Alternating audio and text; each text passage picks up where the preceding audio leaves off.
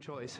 I've always had a thirst for travel. I had spent quite long enough being a businessman in London, rising at 7.45 six days a week, putting on my sombre grey suit and my brown trilby hat, with a furled umbrella tucked under one arm, then strolling to Bexley Station to board the 8.15 alongside swarms of other sombre-suited businessmen. I enjoyed it for a time. I really did.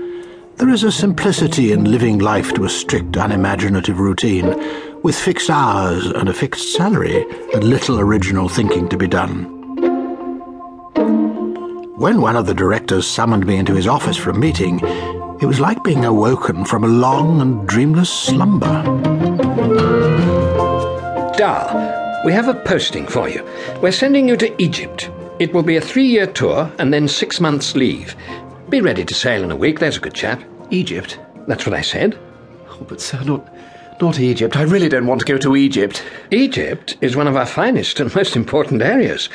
We are doing you a favour in sending you there rather than some mosquito infested place in the swamps. I know, sir, but. Egypt. May I ask why you do not wish to go to Egypt? I was slowly waking up to myself, remembering at last what I wanted.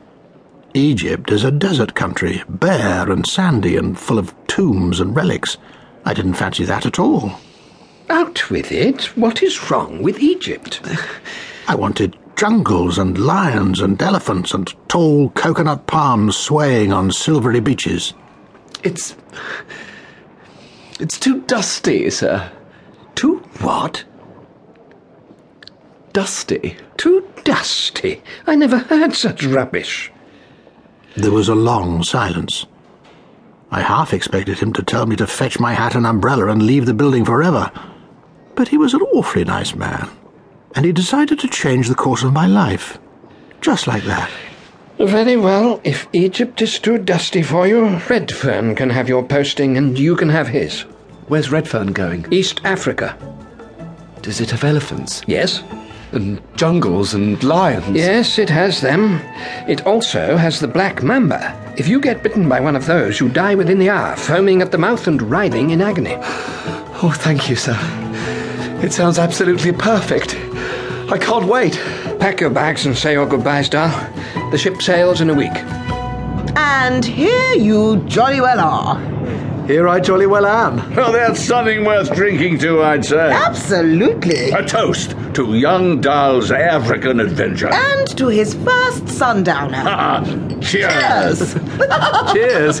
Cheers. The next morning, I woke early with a dry mouth and a thick head. Savory was still asleep in the bunk below, snoring gently.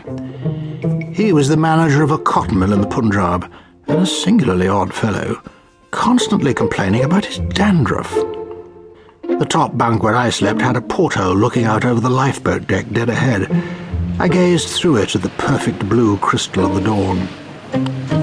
A naked man ran past the window, swiftly followed by a naked woman. I stuck my head out through the porthole to get a better look at these leafless phantoms of the sunrise. Good Lord. Ah, ah, morning, Dahl. Care to join me in the canter? Uh, uh. Oh, come along, my boy. Blow some sea air into your lungs. Major Griffiths was short and stocky and slightly pot-bellied in his nakedness. Get yourself in trim. Shake off the flab. Don't be shy now. A run before breakfast keeps one young and desirable. Does it? Mrs. Major Griffiths galloped ever so proudly alongside her bare-skinned spouse, wearing not a stitch. It was not a picture that I was looking forward to carrying with me in my head. Fifty times round the deck is only four miles. If the little memsahib can do it, then so can you. It's such a lovely morning. Wouldn't you like to see the view astern?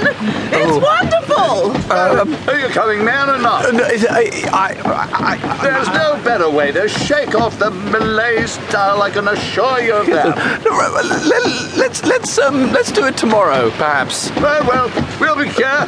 Crack of dawn. Cheerio. Total pip. I wished that I had the guts to do that. I would have loved to be able to fling off my pyjamas and go scampering round the deck in the altogether.